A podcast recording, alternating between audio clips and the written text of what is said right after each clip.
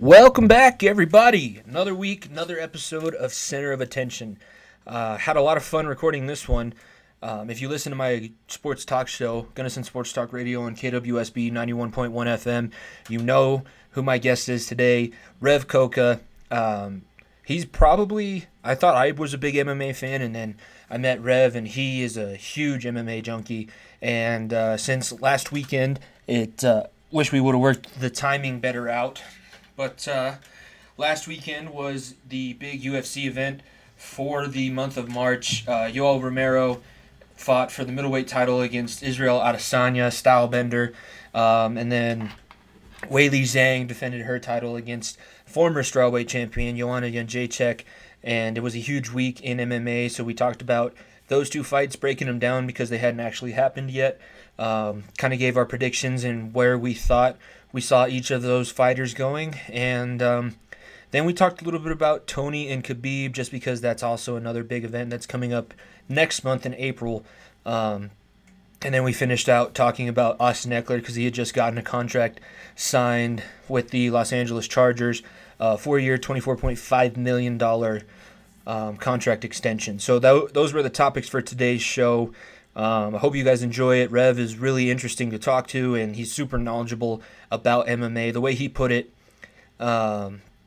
he put it that we geeked out for a big chunk of time about MMA, which was really cool. Like I said, I love talking to Rev, and he had a lot of good insights for this upcoming weekend. You can follow Rev on Twitter at Rev Coca. He's actually kind of Twitter famous almost. He's been in a back and forth with, I can't remember the name of the UFC fighter, but he has been in a sparring bout, or a tweeting bout, I guess you can say, with an MMA heavyweight. His Instagram is also just at Rev Coca, and go ahead and give him a follow. Let him know that you love listening to him on this show. You can follow the show on Twitter at COAPod, all caps, and this is where I'll release the link if you don't have one of the other podcasting platforms to listen to the show. And then you can follow me on Twitter at Jimmy Pilato, Instagram at proud_wop. And then if you're listening on iTunes or any of the other, like Breaker, all the Android apps for podcast, give us a 5-star review and write a 5-star rating and write us a review. That'll help us move up the charts. If you listen on Spotify, make sure you follow the show so that you can get all the new episodes coming in as soon as they come out, because that's the best way to keep up with the show and everything that's happening. Like I said on last week's podcast, got a lot of big stuff coming up for the show.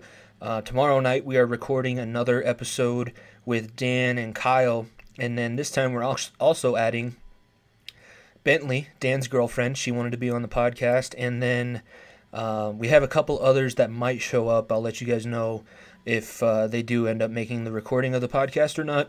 And then over the spring break, I'll get a podcast recorded with Lauren and another one with Dom, because I know you guys enjoyed listening to Dom and I talk, and you guys also enjoyed listening, wow, to Lauren on the show. Can you tell that I've been talking too long? Last couple podcasts I've recorded right after we finished Gunnison Sports Talk Radio. So a lot of words coming out. Spring break is next week. Super happy about that. The coronavirus has made its way to Gunnison, so we have hit the big time with the viruses and everything like that. Make sure you guys stay safe. Shouldn't have to be a new thing, but make sure to wash your hands, cover your mouth when you sneeze or cough. Just be considerate of other people around you. That's my PSA for this episode, I guess. And now we'll get right into it with Center of Attention episode 14 with Rev Coca. Bring 'em out, bring 'em out, bring 'em out, bring 'em out. It's hard to yell when the bat rails in your mouth. Come on. Bring 'em out, bring 'em out. Hey. Bring 'em out, bring 'em out. Yeah. Bring 'em out, bring 'em out. Hey. Bring 'em out, bring 'em out. VIP coming live from the VIP. Heard the nightlife, lost life, what I mean. Most feds in the state wanna see by me. The whole city got pissed, heard he got three. That other nigga got a hip and shouted, he not out. Who set the city on fire soon as he got free? The king back now, hoes don't even know how to act now. Hit the club, strippers getting naked before I sat down. Still ballin', money stacked tall and shack now. Still push a button and let the roof on the lag down. I'm on the road. All right. big week in the UFC, and we talked about doing a podcast at some point. We were going to do it before the Deontay Wilder and Tyson Fury fight, but now we get to do it when your favorite fighter happens to be fighting tonight. And definitely up there, running. Further running? Yeah. Higher than Usman? Honestly, the guy like with the wrestling background, so the wrestling fan in me would probably side a little bit more with Usman, but obviously, you know, you gotta like Adesanya and just his unique personality. His, you know, like you can't put him in a categorical box. You know, he's a.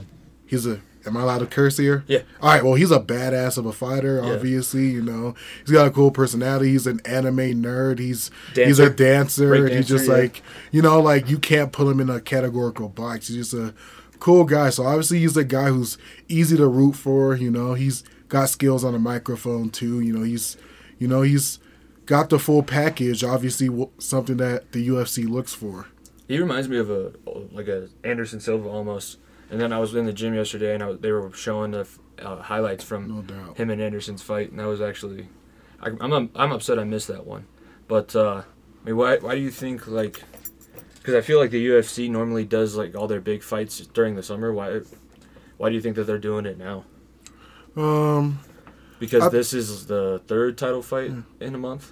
I actually believe right now they're looking to pick it up, like, from the spring into the summer, because earlier on there were, like, a couple big fights, like, with big names, like the John Joneses and the Conor McGregors, but for the most part, you got cards that were kind of lacking, whereas this card, I'm not saying that this is, like, a UFC 200 or, like, you know, the card last year during the summer with Jones and Santos and Masvidal asking. It's not as big as that card, but this is still a card where you look from top. From like you look at the undercard, you see prospects where you have guys like Olympic wrestlers and the Danish Marco Madsen, and you have guys like Sean O'Malley coming back after being suspended for 2 years. Dealing with USADA and their bullshit, and we could get into that for another day. But no, we can do whatever now. I don't really have like a set thing that we were going to talk about. But like. There's also that Sean O'Malley's coming back onto the card, fighting Jose Quinones, who's a pretty game bantamweight, and you see fights from top to bottom that's full of intrigue. So it kind of seems like they're picking up at this point, whereas here there's this card with Adesanya, Romero, and the other title fight with Jędrzejczyk and Weili Zhang. Weili Zhang, as Brendan Schaub likes to say, I tend to struggle with it too. Yeah. I think it's Weili Zhang. Probably. Yeah. I just know also that the Chinese use the last, like the surname is the first name. Zhang Weili. Yeah. And so you would be Coca Orevane. Is that close enough? It's close enough. Close enough. But yeah, they're starting to amp up and like rev up some of these cards, because there's this one, and then next month with Tony Ferguson and Khabib, and I believe Brian Ortega is fighting on that card against Korean Zombie, rumor has it. So there's some fights on that card. And then over the summer, I believe, during the International Fight Week, they're looking to set up Conor McGregor and Justin Gaethje. Okay. They're also looking to set up Jorge Masvidal versus my other favorite fighter, Kamaru Usman. And so I believe they're looking to rev it up heading from spring into the summer. So it's definitely an exciting time to... be tuned in.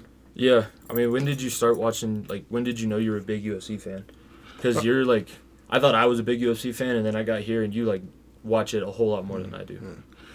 It's kind of a weird point where there's a bit of, like, peaks and valleys, and kind of, like, where I kind of had high interest and the moments where I just, it kind of dipped off over the years, but, earlier on, like, it was just something that, like, once, like, I saw it on TV, it was, like, the weirdest thing I ever saw. Like, I believe it was once maybe, like, I caught a glimpse of maybe, like, in 6th grade, just flipping through a TV channel, watching guys rolling on the ground. Me, at that point, not really having the slightest of clues, barely what wrestling is or grappling. It was just, like, what are those guys doing rolling on the ground? And, the typical casual response to it. And I'm just... And then... I don't know what it was, maybe around like 2009, 2010, I don't know, but just like seeing Brock Lesnar go into the UFC or just like the Undisputed video game, and some of the characters that started to come out, and I think it was some of the individuals that kind of drew me into the sport. And when I started becoming a fan somewhere around like 2009 and 2010, like with some of the big names that stuck out to me are guys like Rampage Jackson and Brock Lesnar. That was when young John Jones was coming up too. Yeah, that was like when he first came into the UFC. So you're like, who's this guy when all of a sudden he came in there and beat Stephan Bonnar? Like, he's a tough veteran. And who's this random guy who had 4 fights, who learned how to fight MMA off of YouTube videos and was supposed to be a wrestling standout, but for some reason he was stuck on a JUCO circuit and then just said, I'm just going to start fighting MMA.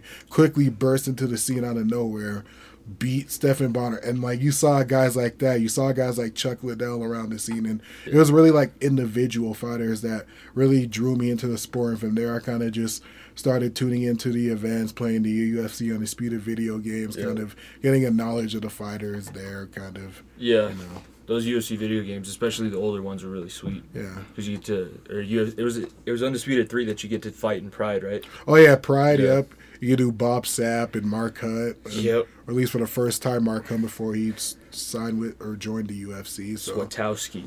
Yeah, got his nose broken a lot. Oh yeah, that was like one of the most disappointing fighters I think ever. Because he was just a big house and never fought. A little mentally deranged in the mind. Yes. You know, you saw in fights where clearly he was just in there for the money. Like like Japan and the MMA organizations are ran a little bit differently in America. Yeah. So you'll see Bob Sapp is just going to milk it as much as he can because he knows, well, Japan loves freak shows. Yep. They love sumo wrestlers. They love Gabby Garcia's 220-pound freak show. I forgot about Gabby Garcia. Yeah, they have... Yeah, they have 6'4", 6'5". The 6 foot something, 220 pounds, just specimen of a woman, and they have and Japan tend to love the freak shows, and Bob Sapp takes advantage of that. But the thing with him is like he takes advantage of it a little bit more than other people. Like he knows that.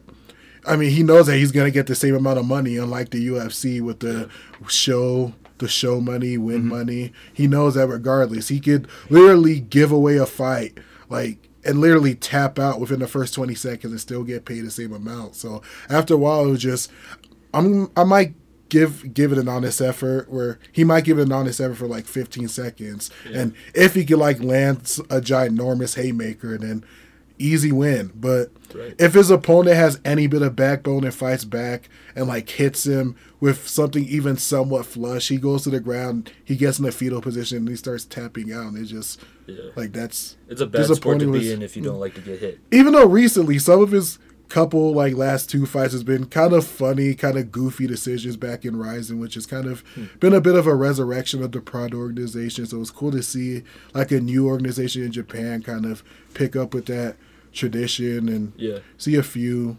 interesting like fighters and prospects like former UFC fighters come around here and there, and Kyoji Horiguchi, and he was one of the major like flyweights like back, or one of the bigger flyweight prospects. Challenged Mighty Mouse when he was a little too early and not quite experienced enough, but I think he's kind of coming along a little bit more now. Unfortunately, he's dealing with a pretty big injury that'll silence him for a while, but that's just kind of other stuff, like also, you know, just how big the MMA landscape has improved since I first became a fan in 2009 and 2010. Yeah, we do the Gunnison Sports Talk radio show, and we were talking about this, trying to talk about it with everybody else, and nobody else knows like fighting like you and I do, and nobody pays attention. So, wanted to get you on here to do kind of like a breakdown, because like you said, Ferguson, Khabib is coming up, and I know we have differing opinions on that.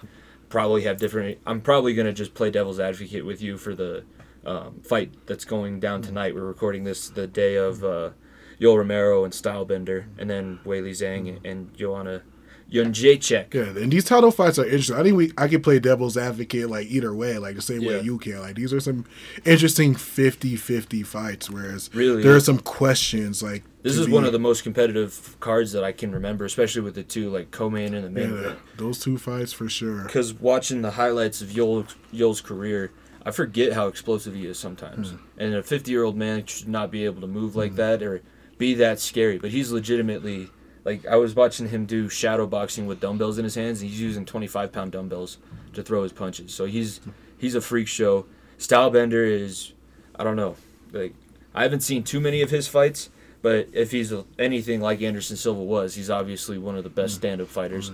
Not sure about his ground game, but...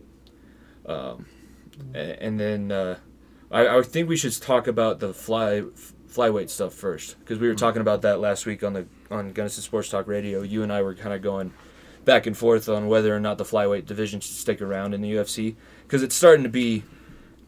I just don't think people, especially in America, care about it all that much. The 125-pound fighters, they don't really draw in the big crowds. They don't sell a lot of pay-per-views. And then last week, the guy misses weight, Figueiredo misses weight, and then goes and TKOs Benavidez in the worst case second round. Yeah, it was the worst case for the UFC. But the UFC has always been more of a big man's organization. The lightest weight class they used to have was lightweight, and they were thinking about getting rid of that once the BJ Penn, Carl Uno draw back in the day. I forgot the other end. I think it was like Dean Thomas and Matt Serra, the other end of that little lightweight tournament they had back in the day. Yeah, Matt Serra way back when. When he had hair. Yeah, and had no business being a UFC champion, just got lucky a couple times. Why do you think the lighter weights don't draw as much of a crowd in America? It's a bit of the let me clear my throat a second, but it's a bit of the ignorant bias I feel like American fans have. It's the same kind of challenge that women have at the same time. For some reason, an American fan looks at a really small fighter or female fighter, and all of a sudden it's I don't want to watch this fighter because I think I could beat this guy's ass. The automatic assumption is they see a guy who's 5'3" and 140 pounds walk around weight, like a guy like Demetrius Johnson thing. I could beat that guy's ass, without really paying attention to the subtle details and just how fast he is and just how quick he moves in and out. You think you grab a hold of him, and all of a sudden he's behind you, clinching you up and throwing that little mighty arm bar on you, and you thinking that you're twice his size, so you're just gonna manhandle him. But yeah, there's a bit of that ignorant bias that people kind of think these guys are small, these guys are little, that I can just beat these guys' his ass. So people aren't really interested in watching that, and I think it's ignorant, because I think, of course, me being an MMA geek, I'm gonna say these guys are entertaining. They're fast. It's action packed. It's entertaining. They always have good gas tanks. They always show up for 15 to 25 minutes. But unfortunately, not everyone thinks like Rev Coca. Well, yeah, not everybody thinks like Rev Coca. That's for sure. But when the big debate that was going around, and since I listened to Rogan and Schaub all the time, they would always argue back and forth. When Mighty Mouse was on his run, and then John Jones is considered the greatest fighter of all time. Who did you have pound for pound number one before Mighty Mouse got beat by Cejudo? Pound for pound, it kind of wavered based off of historically and also in a moment. Historically, I would say John Jones, because whether or not he takes PEDs, I believe there's a version of John Jones that's just... whether it's the young version of just running through people, or the old version where he's kind of nodding off, and whereas he may not be the same guy he used to be, but he's still winning. So overall, when you look at the whole spectrum and the fact that the only loss on his record is really a win. Yeah, 12-6 elbow. Yeah, so you have to look at the whole spectrum. He's definitely pound for pound number one, but when you break it down, you look at who's doing the more impressive things recently in a more impressive division. You'd have to say a guy like Khabib, because that lightweight division is an absolute shark tank. You have guys like Tony Ferguson, who's going to fight next month, and then a guy like Justin Gaethje, who's obviously waiting. And I'm not necessarily interested in seeing a Conor McGregor rematch, but who knows, a motivated Conor McGregor who's not going around, going to bars and strip clubs and doing Lord knows what with Lord knows who and punching people at punching old dudes in Irish pubs. Who knows? A motivated Conor McGregor, if they give him the fight and if they give him the rematch, and it just shows how much the lightweight division is. Just shows how stacked the lightweight division is. And right now, I give it to Khabib because he's dominating legitimate contenders. In his last fight, he made Dustin Poirier look like he never wrestled a day in his life. And Poirier has a pretty good complementary wrestling game to go with his boxing and to go with what he does well. And he's been fighting forever, too. Yeah, and Khabib absolutely shut him out, made him look like an amateur. So right now, Khabib's pound for pound number one. However, if you're a fan who looks at it from a perspective like, I got to disqualify people who take PEDs, and GSP from the perspective that he's won two belts in two different divisions, and how long he dominated a welterweight division in regards to what you thought of his fighting style in certain boring parts of his career. Very boring. Most of the time. He's the definition of a point. After the Matt Serra knockout, there was just like a certain period where he just kind of like, well, I just got to stick to what I can do well. And like, in terms of doing the most effective thing he could do and the least riskiest. Mm-hmm. So high reward, low risk, and he kind of had that style. Like after he got knocked out by Matt Serra, so he liked that period where he became a jab, low kick, single leg takedown style fighter. Just take you down, not do anything when he has you on the ground. Just kind of hold you there for a little bit.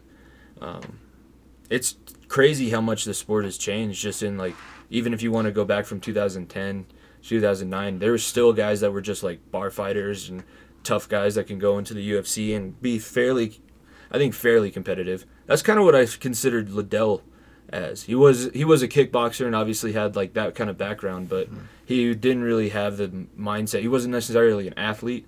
He was more of just like looked like a bouncer almost going into the cage, and then he's going to land a right hand or he's going to bite down in his mouthpiece and chuck haymakers at you, but he wasn't necessarily as much of an athlete or a martial artist as, like, Stylebender's a total martial artist. He's not really a guy that would go out and get into bar fights. He's just more doing it for the sport of fighting. Yeah, obviously you look at, like, some of the previous generations and you see certain things, whereas you see, like, a BJ Penn jiu-jitsu game that doesn't quite adapt to today's modern game, or you see Chuck Liddell, like, maybe there are certain aspects that were good, whereas, you know, he was good fighting off his back foot, whereas he fought while moving backwards, which is something that you still see certain UFC fighters struggle with today, and fighters boxing in too. MMA as a whole in boxing, like, certain people just tend to like to function as pressure fighters, because that's what MMA and especially MMA judges tend to favor. People like to pressure. So when you see a guy like Chuck Liddell moving backwards and also hitting like counter combinations, and you see certain fighters who look for the knockout punch all the time, but Chuck Liddell also had the wherewithal to hit combinations and to really mix it up. And there are certain things that Chuck Liddell had where fighters like Adesanya and fighters in the future could implement to their game, but also like develop new things to learn from as well. Yeah, I mean, his takedown defense was probably one of those things that separated him from being just a brawler. Liddell, too. Yeah, that's what I'm talking about. He doesn't. Liddell never really got taken down, and he was fighting guys like Randy Couture, who's an Army wrestling champion. Yeah, no doubt. And Tito Ortiz, too. Yeah, Tito Ortiz was a really good wrestler. And I think that's what Stylebender kind of does well, too, because I don't see him on his back too much. That was kind of my thing when we were talking earlier about this fight, that Yoel has such a wrestling pedigree, a silver medalist in the Olympics, and also Cubans. They know how to wrestle and they know how to box and swim 90 miles, depending on how far they, where they are from Cuba to Key West. They can swim 90 miles, which I think that's how Yoel got here. Oh yeah, But those bricked up 8-packs don't come from nowhere. No, the boulder shoulders on a 185-pound man too. His shoulders are bigger than mine. I weigh like 80 pounds more than he does. But it's definitely like, I don't know. We can get in. We can go wherever you want. Like we can talk about judging. We can talk about whatever fights are coming up. Pound for pound, we already kind of talked about that.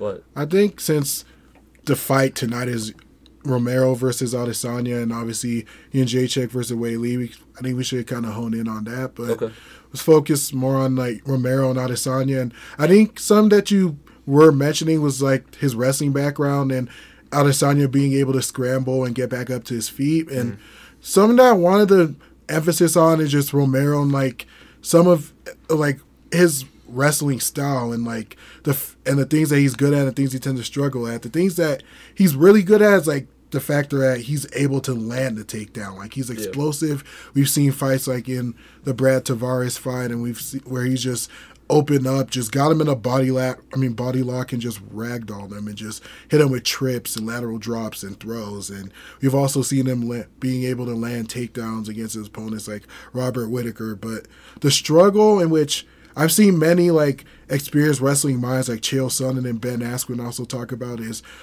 Romero comes from that, like, I think freestyle wrestling. Yeah, he comes from that freestyle background where it's not like a American collegiate folk style background that focuses a lot more on riding time and being able to control people on the ground. So you see Romero coming from the freestyle background that's more on, you know, takedowns on the feed and maybe moments where you can land a pinning combination, but it's not really emphasized on top control and running time. So you kind of see that style where he has trouble clamping down and keeping people down. So it's just interesting to see how the wrestling narrative could play, because you know Romero's a guy who fights in spurts and like 20-second little bursts of energy. So if he gets Adesanya down for a brief moment, gets him in a side control or in a mount or something, and starts landing those monstrous hooks of his, like, maybe he gets him out of there. But if he's not able to do that, and if he's not able to hold Adesanya down and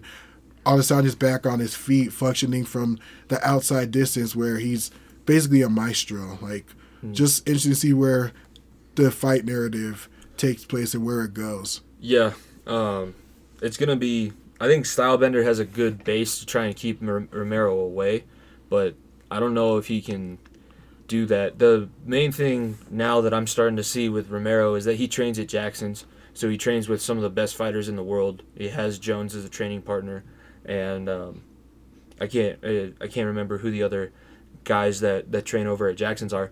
So Stylebender doesn't have as good of a training camp as Romero does. I think Stylebender's probably been there, but I think he's back at ATT. Because, like, he normally trains there because, like, obviously from that southern Florida, Miami region. And that's a great, phenomenal camp, too, looking at ATT. They just built that brand-new warehouse for all their fighters, too. They're like a fighting factory at this point. They got people from other countries and people, like I mentioned before, Horiguchi, and people around the world who stay in, like, dorms around that area to train there and get the state-of-the-art training experience, and they got good trainers and nutritionists and coaches like the former WEC champion and Mike Brown working with Yoel Romero right now, and Israel Adesanya, and what they got working in New Zealand right now with with Eugene Bearman in New Zealand. They got Dan Hooker's champions.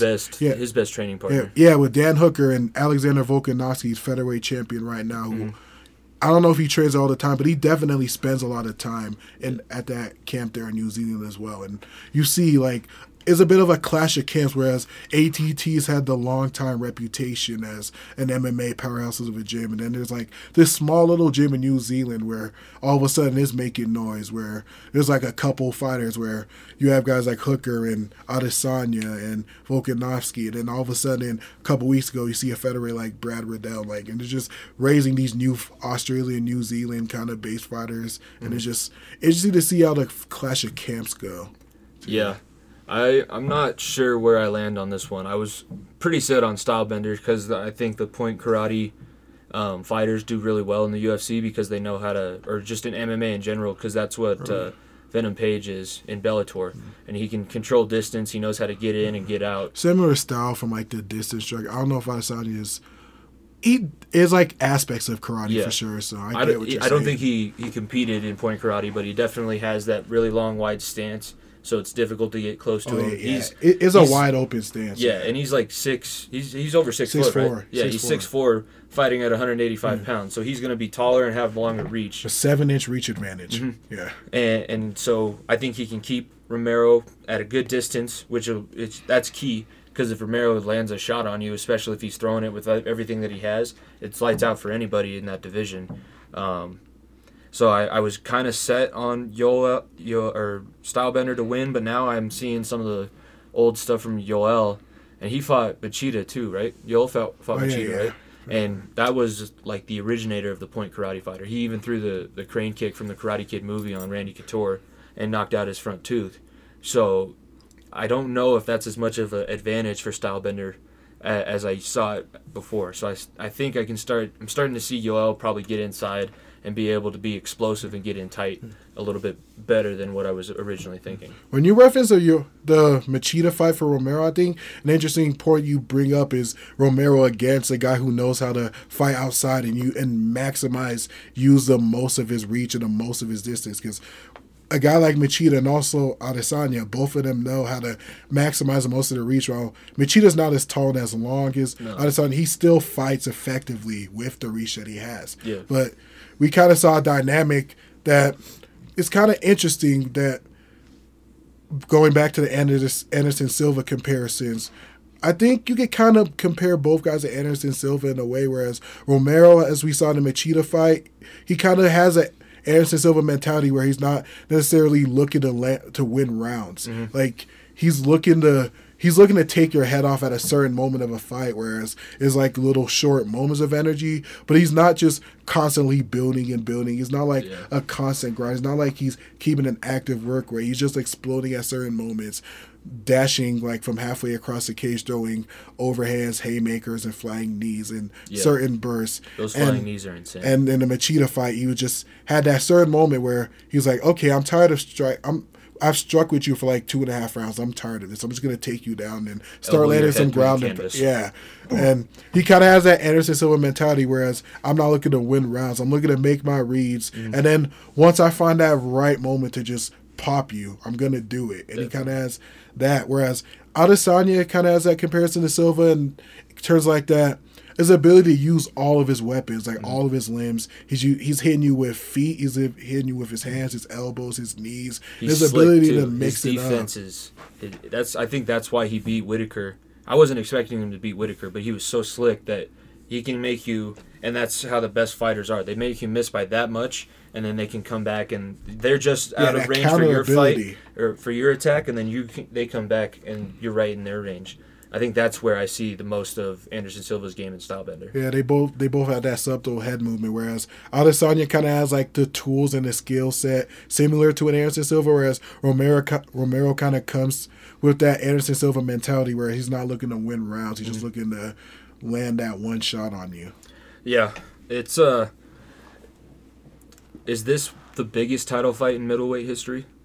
Or is this kind of just like it's a big fight because these two guys? Yeah, it's definitely up there. You know, you have to look at, you know, some of the fights, you know, looking at it in hindsight, like, you know, some of the, like, Chris Weidman, Anderson Silva, Weidman, Luke Rockhold, and some of those fights, and also even Romero Whitaker, just based off of his history and what Whitaker did. But it's definitely one of the most exciting, intriguing ones based off of just an up-and-comer who's only been in the UFC for 2 years, who's just been on just this astronomical surge in Adesanya where he looks like he's a full package, you know, like we mentioned earlier, with all of his hobbies and interests and his unique personality and also what he does inside a cage. But also Romero's unique personality, whereas he's reserved, but at the same time, like, for a guy who doesn't even have English as his first language, like, his personality still shows through, even with some of the language barriers he has. Like, you see guys, like, it just shows how intriguing this fight is, whereas it's two personalities and also two, like, really good elite fighters, whereas the really just the carefree, kind of easygoing, like, I don't care what anyone says about me, Adesanya against Romero, who's like, even though English is not even his first language, like, his personality and just how intense he is and just how playful he is, and just like the mixture, his mixture of styles. Like, you can kind of see in his fighting style where sometimes he's just kind of calm, whereas he kind of lures you to sleep, or he throws these throwaway strikes with like 50% power, then all of a sudden it's an explosion. Yeah. You can see that Romero's personality too, whereas in moments he kind of calm and reserved and talking about his religion and talking about how much he loves God, and then all of a sudden, out of nowhere, he's getting in front of a reporter's face, taking off his glasses, and talking about, like, if you believe, anything is possible. Yeah. Like, he just, his ability, just the way he switches up, like, he kind of has like a Jekyll and Hyde kind of dynamic. So it's just, it's an interesting fight all around. He seems a little bit schizophrenic, especially after when that one reporter was asking him what's his biggest regret. You don't want to know. You don't want to know. You don't want to know. So I'm pretty sure he probably killed somebody to get out of Cuba. Like some real-life Scarface. Yeah. Yeah. Tony Montana, I am going to win the belt for my people and for God, in front of God. That's Yoel Romero. Imagine that scene, just him, like, if he wins, him coming back to the UFC belt, going back to Cuba, and just... I did this for you, Jesus! Yes! I did this for you! I don't know, he's headed downtown. Like, he is... Yeah, that is a party. Mm-hmm. Yeah. So, be an interesting scene. But also, Adesanya, with the... You know, with his connection to Nigeria and also... Yeah. And also with New Zealand and also, like, the multiple cultures that he comes from as well. So it's just interesting clash of fighting styles, personalities, cultures, and it's just... So if I ask you to make a prediction, who are you going to predict to win tonight? And then how are they going to win? Because you're normally pretty good at picking when and where they're going to win, too. I'm going to start off with how people win. Well, and I'm going to go off, and I'm going to start with Adesanya, who I think is going to win ultimately. But I think he's going to win by maintaining that distance and being able to mix it up against Romero and utilizing the fact that he is more of a round winner. He has that style where he keeps up an active work rate, where he looks to find his reads where he's not the fastest that starts in round one, but he's not looking to give rounds away like Romero does sometimes. Yeah. So he's going to look to find his reads, but also keep up an active rate, throw that jab, and utilize the fact that he's 6'4" with an 80-inch reach, and just stick that jab in front of your face and stay active. Yeah. And he has to do that, mix it up, land shots to the body. Obviously, a guy as bricked up as Romero may not have the cardio as a guy as lean as Adesanya. So he's got to mix it up, stay long, and just pick him apart. And also, whenever Romero tries to take him down, and whenever there are situations when they scramble, and during those entries and exits, Adesanya's got to take advantage of that. Like, land an elbow as soon as they exit the clinch, or land an elbow if he's like, when they're up against a fence and Romero's working for a takedown, like land a knee to his sternum, like while they're in the clinch, and like really, he's just got to work. And a guy as tough as Romero, Adesanya could finish because we've seen Romero get finished before at light heavyweight, but that's not something he should bank on. I think overall Adesanya should just focus on keeping the work rate up and taking advantage whenever Romero shoots for a takedown, because as we seen, like in the Whitaker fights, Romero could get gassed pushing too hard for takedown. So Adesanya's just gotta stay working, attack the body, defend the takedowns, make him pay on those entries and exits, and just drain him over the span of 25 minutes. I see Romero winning this fight if it doesn't go the distance. I don't see Stylebender being able to put him away. He doesn't have the ground game to submit him, and I don't see him hitting hard enough to knock him out. I said the same thing when he was going to fight Whitaker, though, so he could definitely prove me wrong. I just don't see Yoel getting knocked out at any point in his middleweight career. I think that if it ends in a finish, I'm counting on Romero to win, and I think that's how he's going to have to do it. He's going to land some explosive shot, catch Stylebender when he's not looking, and I'm going to guess that it's Romero. But I agree with you that if Stylebender wants to win, he's going to have to drag it into like the third, fourth, and fifth rounds, and that's where he's going to probably pull away a little bit instead of just kind of standing in front and seeing whether or not he can knock him out. This isn't going to be a slugfest. It's going to be a very calculated fight. Yeah.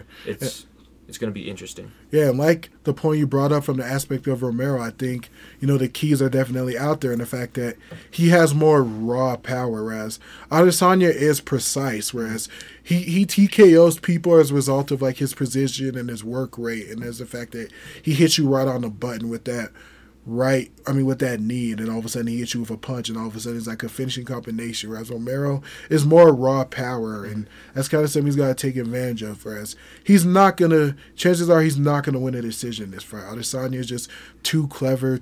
He's going to keep up too much of a work rate for Romero to really keep up with too much. So I think Romero's way to win this fight is just finding that moment to land something explosive or to take advantage of something, to come in, land a flying knee, or to come in, look for a tendency of Adesanya's and know when to throw that right overhand, or like what he did against Lyoto Machida, take him down. And it's not necessarily guaranteed that he'll be able to hold Adesanya down, but if he takes him down and gets in the right position, or like has him in a mount, or like gets something like that, like just unload Yeah. Like, he's just got to unload at the right moment. That's how he's going to win. After this fight, who do you think the UFC is banking on winning so that they can continue to push? Because I don't think the middleweight division is one of the lower hyped divisions, I think, right now in the UFC. So who do you think the organization would want to win for the betterment of them? Interesting as you say this. Romero this week has been talking about how he wants to be like Bernard Hopkins and fight till he's in his 50s. And isn't he already in his 50s? He's, gonna be 43. That's what the birth certificate. According to the birth certificate that he wrote in green crayon. Yes. I am 43, yes. Or I am 42. I came over to the United States when I was 22. Yeah, check those docs. Yeah, you know, Jimmy is definitely looking into that. But yeah, so the blueprint out there for Adesanya for Adesanya Romero on being able to win is definitely out there. Okay. So. Then on the other title fight for tonight, it's the strawweight women's championship. Weili Zhang just won it from Gedalia. Is that who she won it from? Oh, no, Andrade, Jessica Andrade. And then we get to see Joanna Jędrzejczyk, who, I don't know, I used to really like her fights because I thought she was kind of like a humble killer. And she's still a killer, but she's just a little bit more cocky than I saw. I see a lot of similarities between her and Ronda Rousey at this point, where Ronda was beloved when she was winning and the shit-talking and everything that she did was cute while she was the baddest woman on the planet. But then as soon as somebody kind of steps up to her and gets in her face, we saw how quickly she faded away. I think I'm seeing that a little bit right now with Joanna because she was so dominant, beating everybody up. She's landing like close to 300, 400 punches a fight. And now we're starting to see girls catch up to her, and she's still doing the same intimidation-style tactics. And it's just kind of, weird at this point. The thing that you brought up is with that Joanna Jędrzejczyk personality, but I think what I'm gonna bring, I think the thing that works in her favor is that intensity sometimes can get into her opponent's head. Where on the outside looking in, she kind of has an awkward Polish accent. Mm-hmm. You see some of the antics or some of the jokes she talks about on social media, or just she crossed the boundaries of, making the xenophobic coronavirus jokes and laughing at memes and jokes that are spread. And it's like, me personally, I'm not necessarily a guy who's overly offended. Like, if I see a joke that's racist or offensive, like if there's actually comedic value in it, then it's okay. But what Joanna was laughing at, there was not much comedic value in there. So, some of the stuff on the outside looking in as a fan, you kind of look at and it's like, why is Joanna doing that? Like, the trash talk, it kind of sounds corny. And it's with the Polish accent, it just doesn't sound natural. But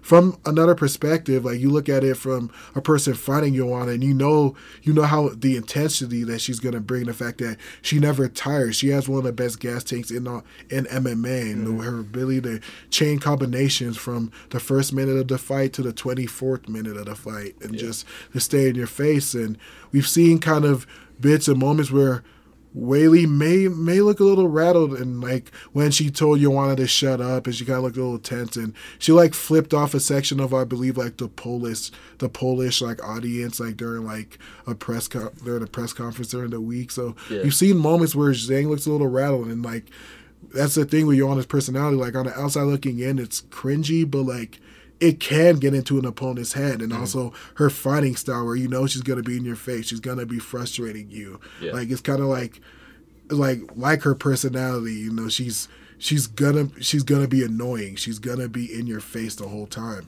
Yeah. I think it's the best time for Joanna to be fighting Weili because she hasn't been able to be at home training in China because they canceled the fights. Yeah, they canceled the flights from China to the U.S. because of the coronavirus. She's been having to train in hotel rooms in Thailand and all that kind of stuff. So it threw off her routine a little bit.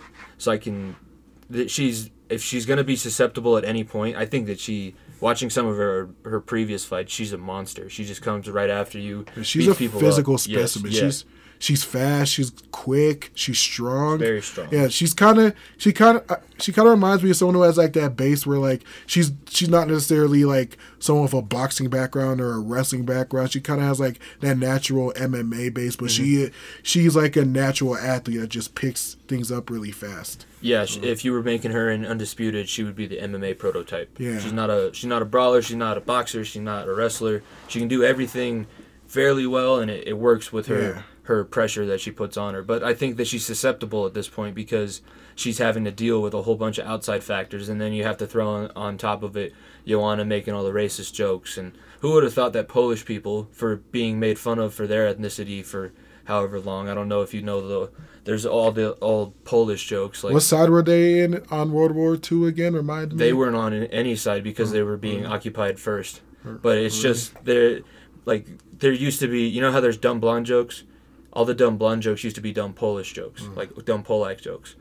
But it's weird that the Polish people are so racist towards Weili Zhang at this point.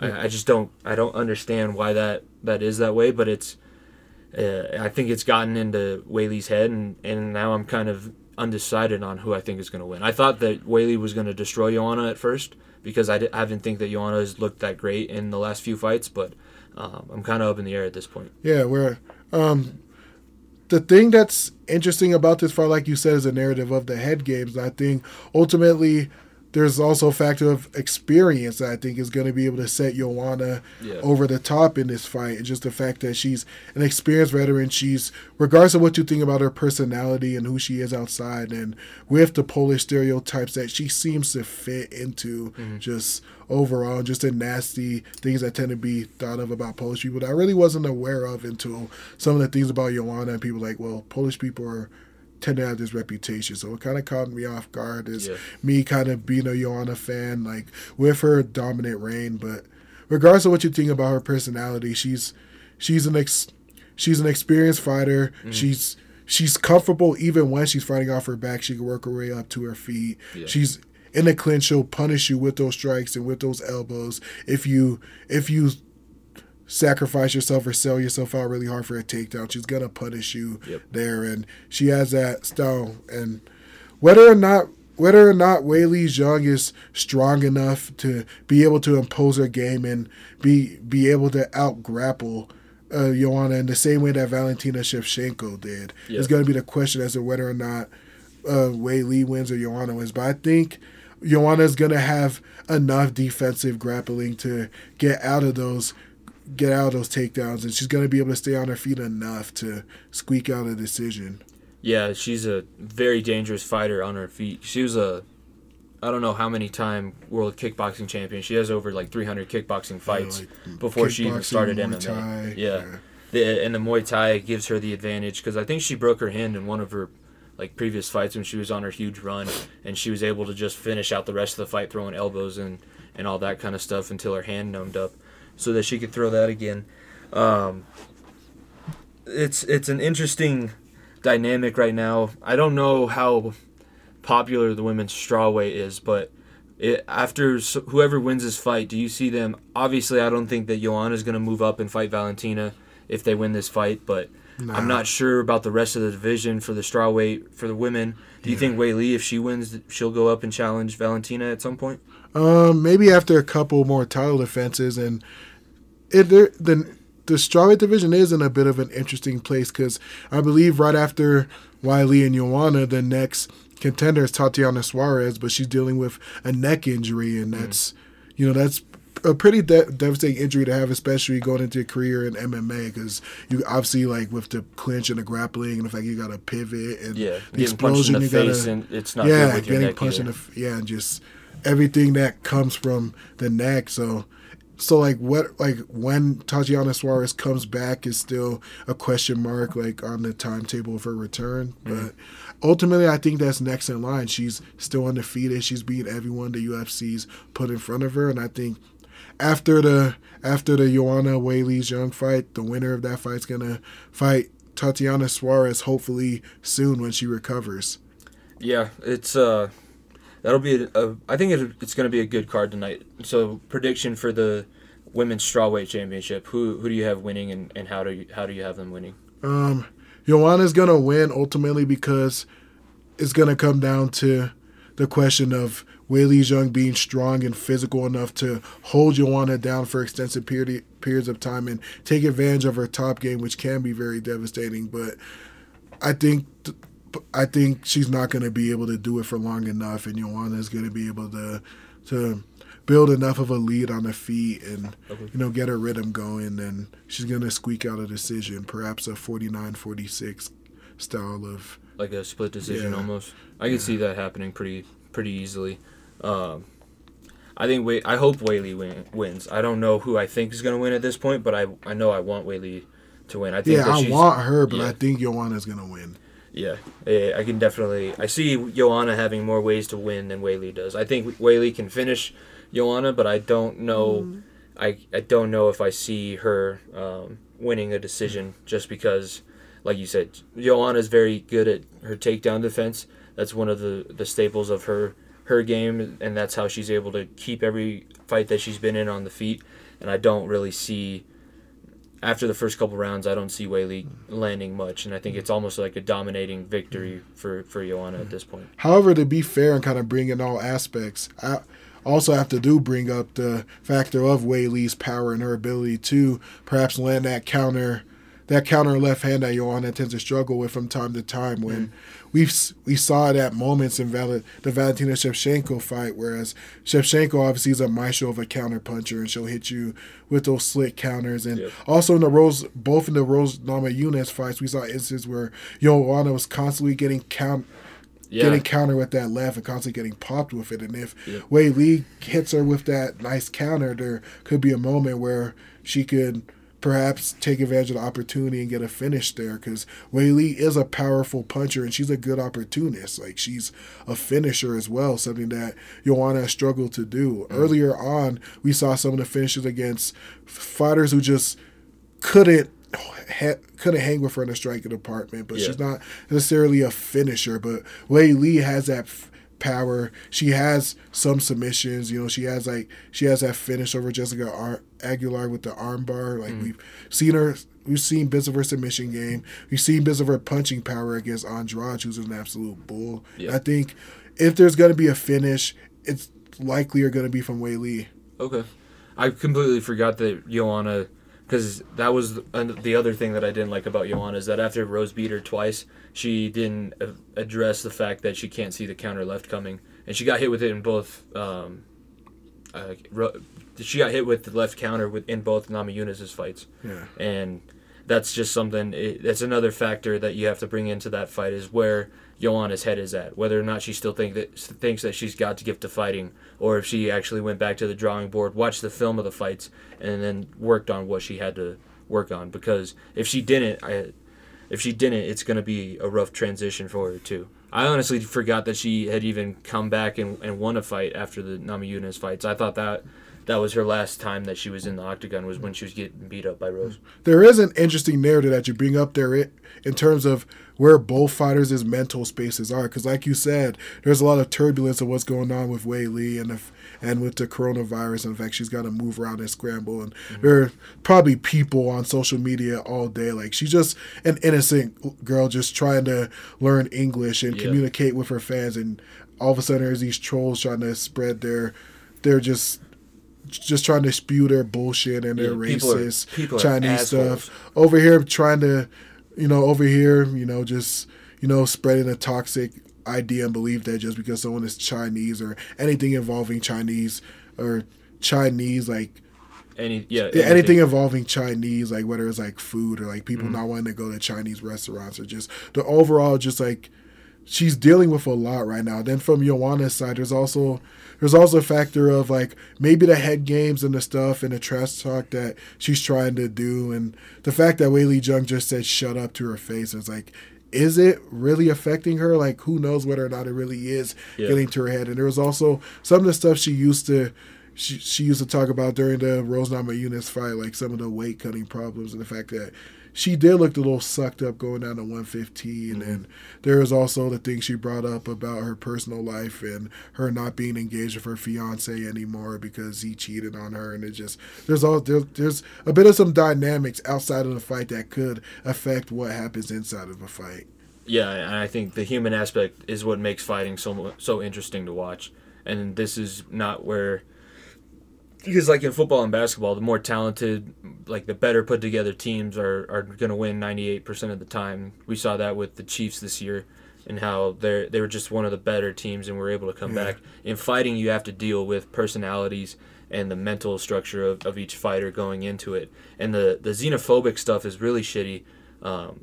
And I haven't told this story yet on the podcast, but my girlfriend was talking to me yesterday, and she has a friend who was born in China and was adopted like 20, however long ago, and some douchebag in Fort Collins she was sick the other day, and she coughed, and the douchebag was like, well, I hope you're not from China. It's like, well, I was born there, but... Yeah, because obviously all Chinese people automatically have it. Like, yeah, just shut up. It's not a genetic thing. It happened... There's a whole bunch of reasons why it happened, but it's also not that as big of a deal as people are making it. And I just don't understand why all of a sudden it's okay to be like shitty towards that one ethnicity of a person. Yeah, like people just for some reason don't have the ability to look at things from another person's shoes. Like, what if it happened to America? Like, well, what if there was a disease that happened in America, and all of a sudden people's like, well, I'm not going to eat hot dogs, or I'm not going to associate with anyone American, and I'm going to ban your rights to travel to other countries just because a virus started here. That automatically means that anything involving American tradition and anyone from America automatically has a disease, and it's just it's disgusting. Like, people just don't have the people are just it really stuff like this really exposes like the humanist aspect of the world and just how good but also how shitty human beings could be. Yeah, and I think you have probably the better perspective on this because you're a first-generation American, right? Yeah. Yeah, so I'm sure that you dealt with a whole bunch of shit growing up when you have your name is difficult to pronounce and all that kind of stuff, and your parents didn't grow up in the U.S., so you still have like the traditions that they had coming from Nigeria, and then you have to try and integrate yourself and be as much of an American as you can. But you were born here, right? And you were born here, you've grown up here, so you have the traditions and the values from your parents, but you also are you're American. It's not like just because your parents were not born here doesn't make you any less of an American than anybody else. And it's the same thing, like Weili just wants to be here and she's doing the best for her family and trying to push herself forward in something that she wants to do, and then people are coming at her with the, well, you're not from here, so I don't actually like you. You can go fuck yourself or something like that. Yeah, but going back to what you were talking about, I was like, someone from being someone of a different ethnic background, and also like, but like also having the clash of like adapting and being and like learning the ways of the culture you're in now, like. It's also like what Israel Adesanya, like on his chest, he has a tattoo of broken native. Like, it's also kind of like a reference of like him being born in Nigeria, but also like being raised in like New Zealand and going through the schooling system there, and some of the things are like some of the stuff he faced, and like he was bullied and he faced things like that for kind of being the nerd, and the fact that he was really tall but not necessarily good at basketball or traditional ball and stick sports, and it's kind of a shame to see like some of the stuff that people have to go through, just, you know, some and things like this, and like the coronavirus outbreak just shows like the way people could just be so hateful and target people just based off of some insignificant. Yeah, you know? We're starting to see that America is not as far ahead as I think people like to think with the xenophobic stuff and the racist stuff, but. The Israel Adesanya stuff, being bullied in New Zealand, and I don't know if you saw the Australian little kid a couple weeks ago that was getting bullied, and he was Aborigine, which is the native to Australians, and he's getting bullied for that. And was it the 9-year-old kid? Or? Yeah, the 9-year-old Australian kid that was getting bullied, and his mom posted the video of him crying after it. It's just weird how, like, even in 2020. Not only is like America not as far ahead in race relations and stuff like that, all around the world, it's it's different everywhere that you go, but everybody has their own shit too. Yeah, it'll never go away. Like, you only hope it'll get better, but yeah, it'll never go away. But yeah, it's always good to see people like Adesanya though, like rise and defy, and you know, kind of like break stereotypes and stuff. And I believe he won the New Zealander Sportsman of the Year, and like he made a really good speech and like stuff, like telling people to be more open-minded to people, different backgrounds, and to be open-minded of, you know, not all mixed martial artists are these violent, you know, or apathetic jocks. Like, and same thing goes for people of certain races. Like, just to be more open-minded of people from different backgrounds. Definitely. I think Kamaru Usman is doing the same thing, because when he was on the Rogan podcast, that Kobe Covington victory was like symbolic. Yeah. Even if the Covington thing is a gimmick, he knows what he's doing. Yeah, I think he pushed jokes it a little about too his father far. And things about that. And just the Nigerian background, just like he knows what he's doing. He pushed the envelope for a reason. Yeah, I think he went a little bit too far, and I do think that a lot of people that know Colby outside of the gimmick say that he's not that bad of a person, but I think Usman is pushing the narrative that he's a really intelligent fighter. He's a badass and can kick the shit out of anybody, but he's more of just an intelligent person, and he's doing this because he loves to compete, and it's just what he can do to strive to move forward in the world today. Switching over now, you want to go judging, because we can talk about shitty judging, or we can talk about the Khabib-Tony fight that's coming up next month.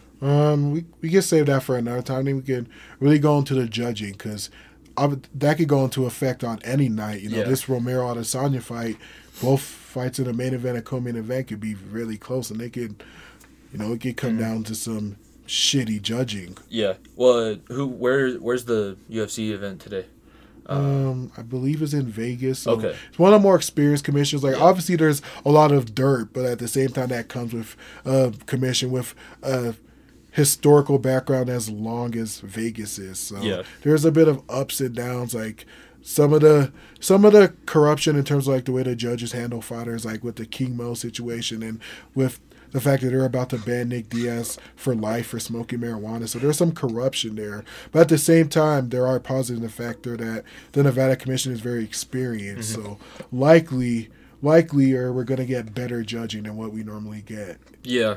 Well, do you think the 10-point system works for MMA? The winner gets 10, and then the loser gets 9 or less or whatever, because that was originally used for boxing, which I think boxing is a lot easier to judge based off that, because you only have to look at one aspect of the person's game. You only have to watch whether or not they're moving forward and landing punches. But in MMA, a guy can take somebody down, and I think this was brought up after the Dan Hooker-Paul Felder fight, because Hooker did take Felder down, but he wasn't really doing much with him. He was just trying to kind of hold him down and make it so that Felder couldn't piece him up anymore on the feet. Do you agree with the way that the MMA uses the boxing rules still, and is there a different way that could be better? The area in which I stand in terms of this argument is actually an area that I feel like a lot of people aren't necessarily standing at. It's the factor of, it's not necessarily the systems that we use that are bad. Like, it's not because regardless of whether we use a 10-9 system or if we use open scoring, like, regardless of what system we use, the problem is we have bad judges. So even if it's an open scoring system, you'll be able to see that there is a shitty judge that scored the round 10-9 for the other fighter going into the second round, and that doesn't change the factor that the scorecard is what the scorecard is, and that you're still in the fight regardless. So I think the biggest factor is not that the system is bad, or that I think a 10-9 system could be good, but just a factor of we put the judges in a really bad condition to be able to watch a fight, and also some of the judges are incompetent. Like you look at where these judges are watching fights, and the factor is they don't get a. They only get the cage side view. Like, they don't necessarily get the good camera angles that someone watching on TV gets. They're also cage side, so they get the biases of the fans. They can hear every single strike, but they can also hear every fan reaction to every single strike. And if there's a crowd bias, for example, Dan Hooker is from New Zealand, fighting in New Zealand. I'm not saying that he didn't win the fight, because personally I thought he did, but in a fight as close as Dan Hooker and Paul Felder, And you're putting judges in a situation where they're at K-side to hear the crowd bias is. They don't have the best of camera views. They only get the cage side view. Yeah. And we're just not putting judges in a good position to accurately judge fights. Yeah, and I think that them having the judges at cage side, if you've ever gone to a live event, you know that it's not the same as watching it on TV. You don't get to see everything that's going on. And especially when you're looking through a chain link fence, it's going to be difficult to see what actually lands, what actually affects the other person. And we're getting to the point now where I think we can start having people who understand MMA and the different aspects of it. Because when it first started out, it was just boxing judges moving over from the commission. Like the Nevada State Athletic Commission would go, okay, we have these guys who are slated to judge this many events. I guess we'll throw them into the UFC event, whether or not they know grappling and jiu-jitsu and wrestling and all that. They're just going to be looking at who's landing more strikes on the feet and moving forward, and that's going to be how they're judging it. I think we're starting to get to the point where we're going to have people who understand the different aspects of the game, but I do agree with you that if you're there live, there's so many other factors that influence the way you see the fight, and the different times that you can watch something over and over. I think that helps a little bit too with the judging. So if they were in like an enclosed room, they couldn't hear the crowd. They get to watch the fight, and if they need to see a replay, they can go watch a replay of whatever just happened. I think that would be more beneficial than changing up how the judging is going. Because if you change how the judging is going, that's going to bring in a whole new effect, and the fighters are going to have to learn how to fight a different way then.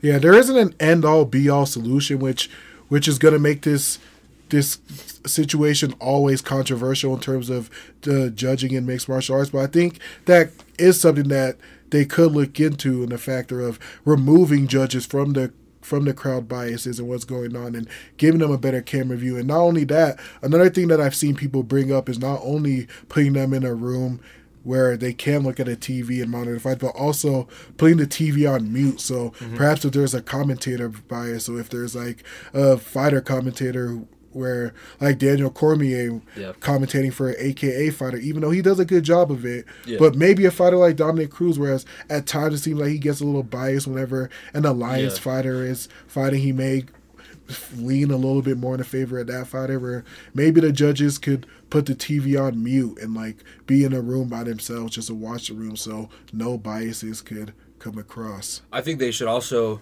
if they want to keep the judges at cage side, that's fine, but they should have the way football does, where they have somebody watching over it for the replay judges. They get, I think, off a screen like right there to watch it. Yeah. So if the cage side judges have a question, they can go and talk to the guys who's watching it on the screen without the fan bias, without the. Yeah. So they think somebody lands a punch and they hear the crowd roar and they think, oh, they did a lot of damage. They can ask, hey, did that look as devastating as I felt it did? And the judge that's up in the box go, well, I mean, he did land the punch, but it didn't really affect the guy. And since he doesn't know the crowd, he would literally just be looking at the action that's going on in the cage. Well, I've missed the experience of actually watching an MMA fight live, but haven't you been to one before? And like, isn't it true that the commentators could get the TV monitors to watch, but the judges don't? I think so. Yeah. I was up. The one that I went to was in the Pepsi Center, and we ended up being in one of my buddy's boxes, so we were way far away from it. I don't know. It's such a rowdy event too, because the people that go and watch MMA, especially back when I did, because I was watching. Is it the tap out era? It probably beer guzzling, pretty much rock and roll. Yeah, it was band T-shirt wearing. It was like era. 2011. It was. Oh yeah, it was that era. Yeah, the tap out shirt era. It was before John Jones was like. I think it was before he was champion, and I watched Ben Rothwell and Mark Hunt like. Oh, yeah, hump each other for the last round because they were so tired. Yeah, from the elevation. Yeah. So I'm not sure what it would be like now. But I agree with you that there's way more corruption than can be dealt with at this point. Just even we saw it with the John Jones fight where they gave one of the judges the scorecard, the guy that scored it 49, 45 or whatever it was. That guy was off all night. There were other fights where he just absolutely butchered. Mm-hmm. There was another one where he had a relationship with one of the fighters where I believe he gave a fighter, I don't know if it was like what rank of a belt, could have been a purple, brown belt, black belt. But regardless, he had a relationship with one of the fighters. And it was like a round where round one was an obvious 10-9 round for the other fighter. Mm-hmm. He gave it to the fighter who he knew, which his name was Trevin Giles. Yeah. He was fighting James Krause, and he gave round one 10-9 to Trevin Giles, like the guy he knew, despite the fact that he may have spent like 3.5 to 4 minutes on his back. Yeah. So it's just like there's corruption in it, just inside and out. I don't know if the athletic commission should be the ones judging. I think that all the referees that are scheduled to ref that night, they could possibly be the judges at cage side. If you want to if you don't want to change the setup and put the resources that they would have to do for the judges to be up in the skybox or whatever, I think the referees probably understand more about what's going on in the fight than the judges do. Yeah, but it would also help just to have more of a selection pool to choose from, because being a judge, or like being dedicated to the sport of MMA, it's gonna be it's gonna demand a lot of time from your weekends or whatever you want to do, whatever fun you want to get into. Like, you're gonna have to be dedicated to being a referee and getting the reps in, or being a judge and getting the reps in. So it would definitely help having more minds to choose from, where there's not just former fighters or could be referees, like you said, but it could also be well knowledgeable jiu-jitsu coaches or wrestling coaches or striking coaches, or to get guys to get different perspectives of fights. I don't know if you can take out biases. I don't think you can completely take out biases in judging in combat sports. Because if you wanted to do like a jiu-jitsu coach or a striking coach, they're obviously going to be watching just for their discipline, and they're not going to be paying attention to the guy who. We can actually transition this into talking about Tony and Khabib. The reason why I think Tony has a chance to beat Khabib is because Tony does get taken down a lot, even though he's a great wrestler and all that kind of stuff. But he doesn't mind being taken down because he's a 10th planet jiu-jitsu guy. Yeah, and comfortable. If you have a judge judging that fight that is more of a wrestler background or a striking background, and he sees Khabib take Tony down in every single round, but he doesn't watch the fact that Tony's throwing elbows from the bottom or going for submissions, triangle chokes, darce chokes, stuff like that, you can end up having the same problem that's still going on. So I think that there's got to be some way that they're going to be able to fix it, but at this point, if it's ran through the commission, it's not going to be fixed. Yeah. Yeah, but the point that you brought up with Tony and Khabib, I think that's the thing that makes the fight so interesting, the fact of just these are both fighters who are very comfortable attacking. Like, they're aggressive attackers on the ground. And we see that from Tony that we haven't seen from a lot of opponents that Khabib has faced, you know. Yeah. When Khabib gets a takedown opponent, for the most part, the opponent's just looking to get back on the feet as quick as possible. Kind of turns into a panic, like what happened to Dustin Poirier and Conor McGregor, where kind of turns into a panic where they're looking to get back to their feet. But a guy like Khabib has 5 or 6 trained responses for whatever you do, however you try to, whether you try to go into a butterfly guard, or whether you try to kick him off of you or whatever. He has 5 or 6 trained responses for everything. So it's going to be hard for you to get up. However, Tony, on the other hand, he may not be looking to get up. He's comfortable from off his back. He could throw the elbows, like you said. He could go for submissions. Both guys have some offensive submission games, whereas Khabib is more of a top game. Mm-hmm. Tony, he hits it more from his back and hitting chokes from the front, headlocks or triangles and stuff like that. So it's an interesting matchup because it's a matchup between guys who both have very aggressive grappling games. I think this is the best stylistic matchup that I can remember for a while, just because, and I don't discount Tony's stand-up game because his footwork is on another level, and you can't find somebody who's going to be chaotic striker. Yeah, you can't find somebody who's going to be able to emulate it near as good as he can, because he incorporates salsa dancing, break dancing, boxing, and then he was also a wrestler, so he knows how to measure distance and stuff like that. I think that this fight is so much closer than people are giving credit for, because everybody just knows how dominant Khabib is, and they think he's going to take him down and ground and pound him and all that kind of stuff. I think that you can't discredit the game of Tony Ferguson and the fact that I think he's won like his last 9 fights that he's been in, and he hasn't really been in trouble, even though he's been in, like, you'll say non-dominant positions. He's always on the attack. He's always doing something to work towards winning the fight. Yeah. And interesting dynamic you brought up is the striking. Mm-hmm. It's a striking battle and the factor of, like, who wins that. And you look at Tony and his style and his ability to throw wild stuff. Like, he'll mix in the spinning attacks, and if he gets rocked, he'll do the Eminari roll escape, and he'll throw these elbows and these stepping knees, and the way he just mixes it up, and, like, it's a very funky and interesting style to watch. And with Khabib, we have a guy who's refined so much as a pressure striker. And you have to give the people at AKA credit for refining Khabib's styles of striker so much. Like, when you look at Khabib's first fight at UFC, I believe it was against Kamaru Usman, you know, former WEC UFC veteran. Yep. Like, his striking style kind of looked a little wild. It was just kind of had, like, the unrefined kind of Russian sambo style, where he's going to go really wild and throw lots of haymakers and make things and just find ways to throw wild stuff, and if that doesn't land, at least he's close to his opponent and can get into the clinch and do what he does well. But if you look at what Khabib does now, he is so much more effective as a striker now, and the people at AKA are the reason for that. Like, they've sharpened him up, and he's a lot more relaxed and a lot more refined of a pressure striker. Yeah. So, do you think Khabib is going to get close enough to take Tony down, or because Tony is a lot longer, has really long arms for a featherweight or lightweight especially? I'm starting to think that maybe I think Khabib is going to be able to take him down. I'm not saying that he won't be able to, but do you think it's going to be more difficult than some of his previous fights to get close enough to take Tony down? Considering that Tony Ferguson struggled to defend takedowns against Danny Castillo, got taken down with relative ease in round 1 against Kevin Lee, then again in round 3 and until he was able to find that triangle choke submission, and the fact, I believe Abel Trujillo even took him down 2 times in the first round. So I don't think the battle will be whether or not Khabib's going to take him down, because obviously Khabib's going to take him down.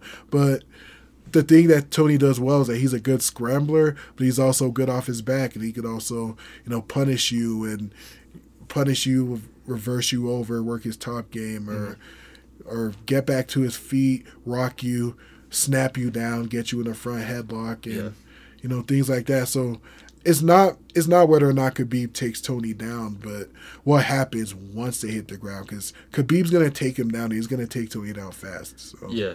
Do you think that Tony's going to be able to punish Khabib going in for the takedown? Because, like you said, with Stylebender and Romero, that's Stylebender's going to have to make him pay every time that he goes to try and take him down.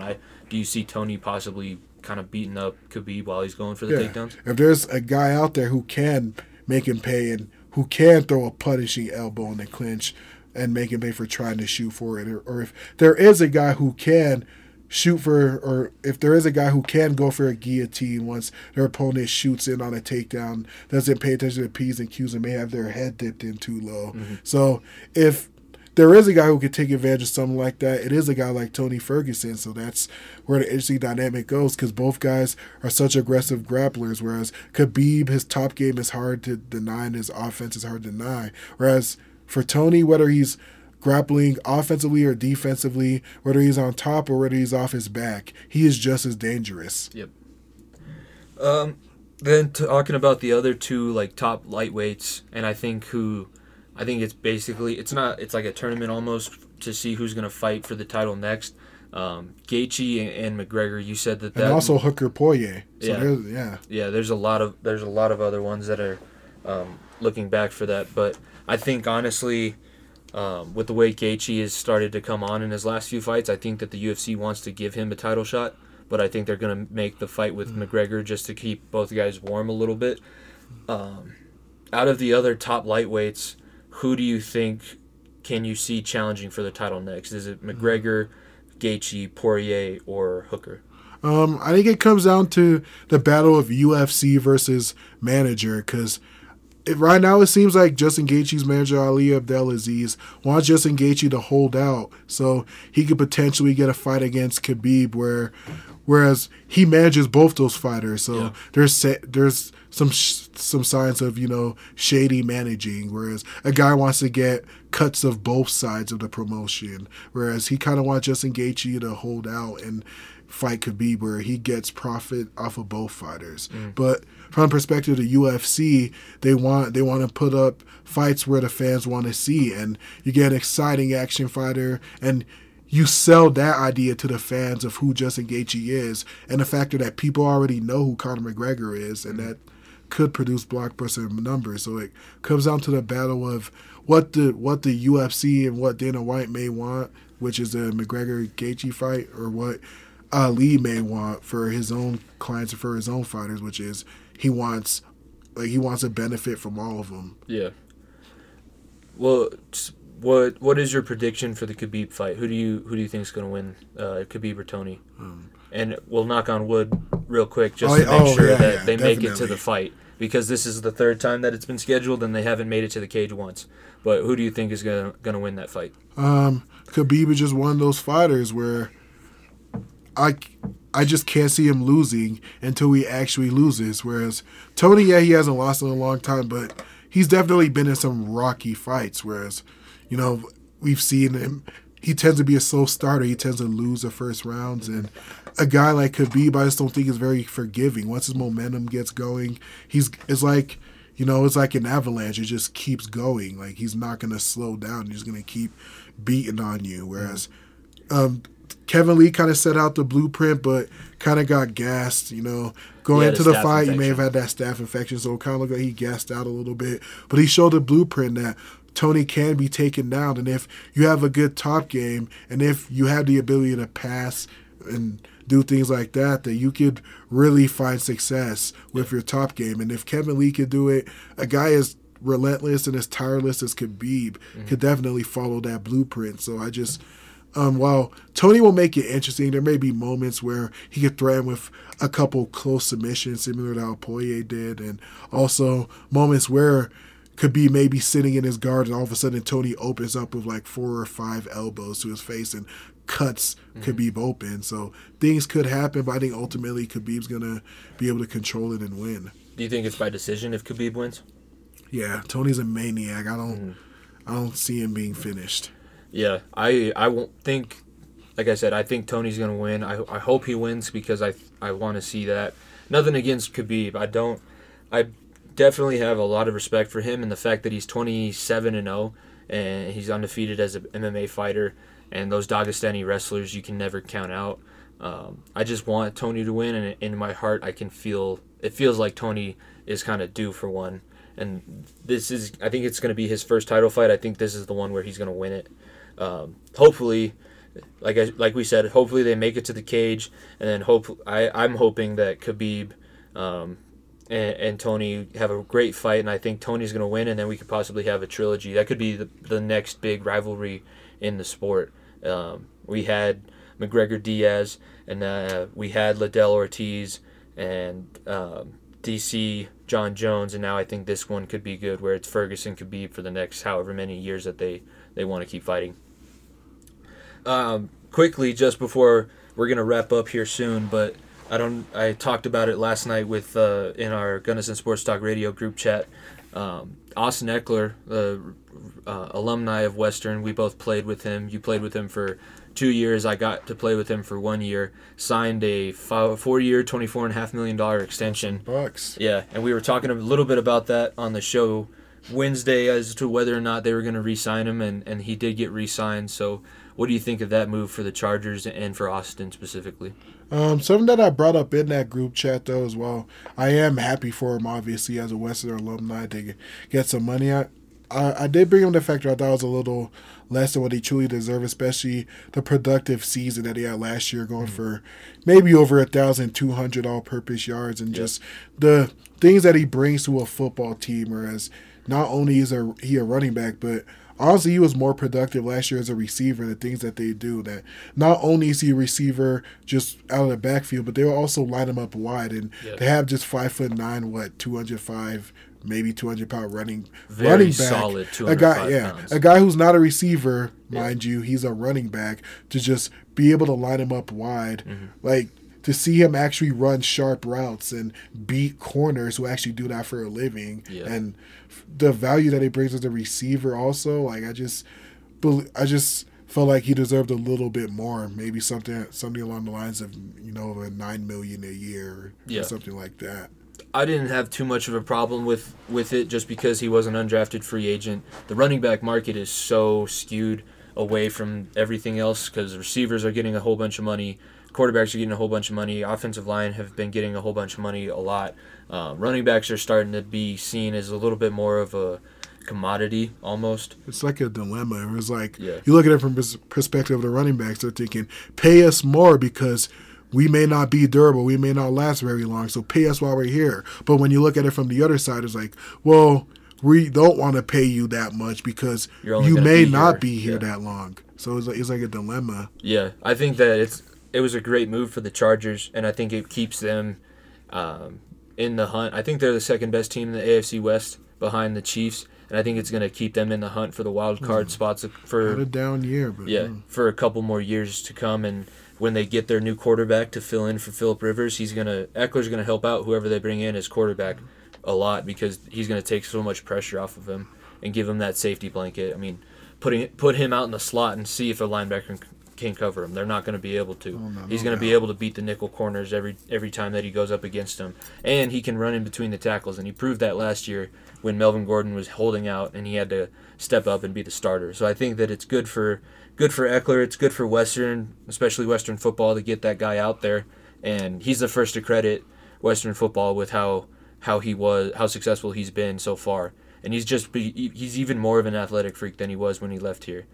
Have you seen that video where he's doing the split vertical jumps? I haven't. I've probably seen it, but, you know, I kind of get mixed up and lost because he definitely posts a lot of different stuffs and workout videos, whether it's just him or him and Taylor and just the partner workout videos. Yeah. And just he definitely likes to show off a little bit of those, his athletic ability. Like, he has a work ethic, too, quite obviously, coming from the D2 ranks, but it needs to be emphasized that this man is an absolute freak, too. Yeah. Well, I don't know your opinion on this, but when I talk to people about Austin and why I knew he was going to be a professional, he was never a bad teammate, especially in the time that I knew him, but he was he's a little bit of an asshole where he's always in just the right way. Yes, he's an asshole in a good way where he's gonna be successful no matter what, no matter who he has to beat up, no matter where he has to go, no matter what he has to do, he's gonna be successful. So he's always had that little bit of a mindset where he's gonna be an asshole and he's gonna get what he needs to do to go where he wants to go. Yeah, he was also one of those guys where, like, he wasn't a guy who talked a lot, but he talked what he needed to. Like, whenever he addressed a team, whether it was like the senior speech, the beginning of the season or the end of the season, or... Were you on the Dixie trip when he talked to the team after the game? No. Because it was the most successful year that Western football was having in a while. I think we were 3-1. 3-1 going into the Dixie game, and we ended up losing by a touchdown. And he got up in front of the team after the game. He's like, you dumb motherfuckers were posting that we were going to be 4-1 before the game even happened, and now look where we are. And that was like, it was a motivating thing to see. Yeah. And then after the Fort Lewis game where he accidentally muffed a couple punts, and then he had Garrett out there punting to him for like 45 minutes after practice just so that he would never do it again. He's just a different kind of person. Yeah, like he'd always have the right thing to say at the right moment, and like I said before, he didn't talk a lot, but if he needed to say something, if there was a guy in the weight room who needed to be uplifted or maybe a guy slacking off, like, you know, he knew when to speak, or he wasn't necessarily an asshole or he wasn't overly dickish about it, but he just knew what to say and he was just a lead by example type of guy. So it's always good to see good things happening to good people. Yep. Well, I appreciate you coming on the podcast. This was good to get all the fighting out, so now we won't have to sit there and have the other guy sit there in silence for Gunnison Sports Talk Radio while we go on about fighting and stuff. So yeah, we needed more than 15 minutes for that one. Yeah, we definitely needed more than 15 minutes. And it was good to get you on here where we didn't have to worry about time constraints or what we can and can't say. And I think that we talked about a lot of good stuff for the UFC. So thanks for coming on the show. Oh, yeah, thanks for having me. Cool. Tell me how you hate me, erase me, race me. Wish you never dated me. Lies, tell me lies, baby. Tell me how you hate me, hate me. Tell me how you hate me. Tell me how I'm trash and you can easily replace me. Tell me that I'm strung out, wasted on a daily. Probably 'cause there's no one around me numbing all my pain. Probably 'cause there's no umbrella to shoot me from.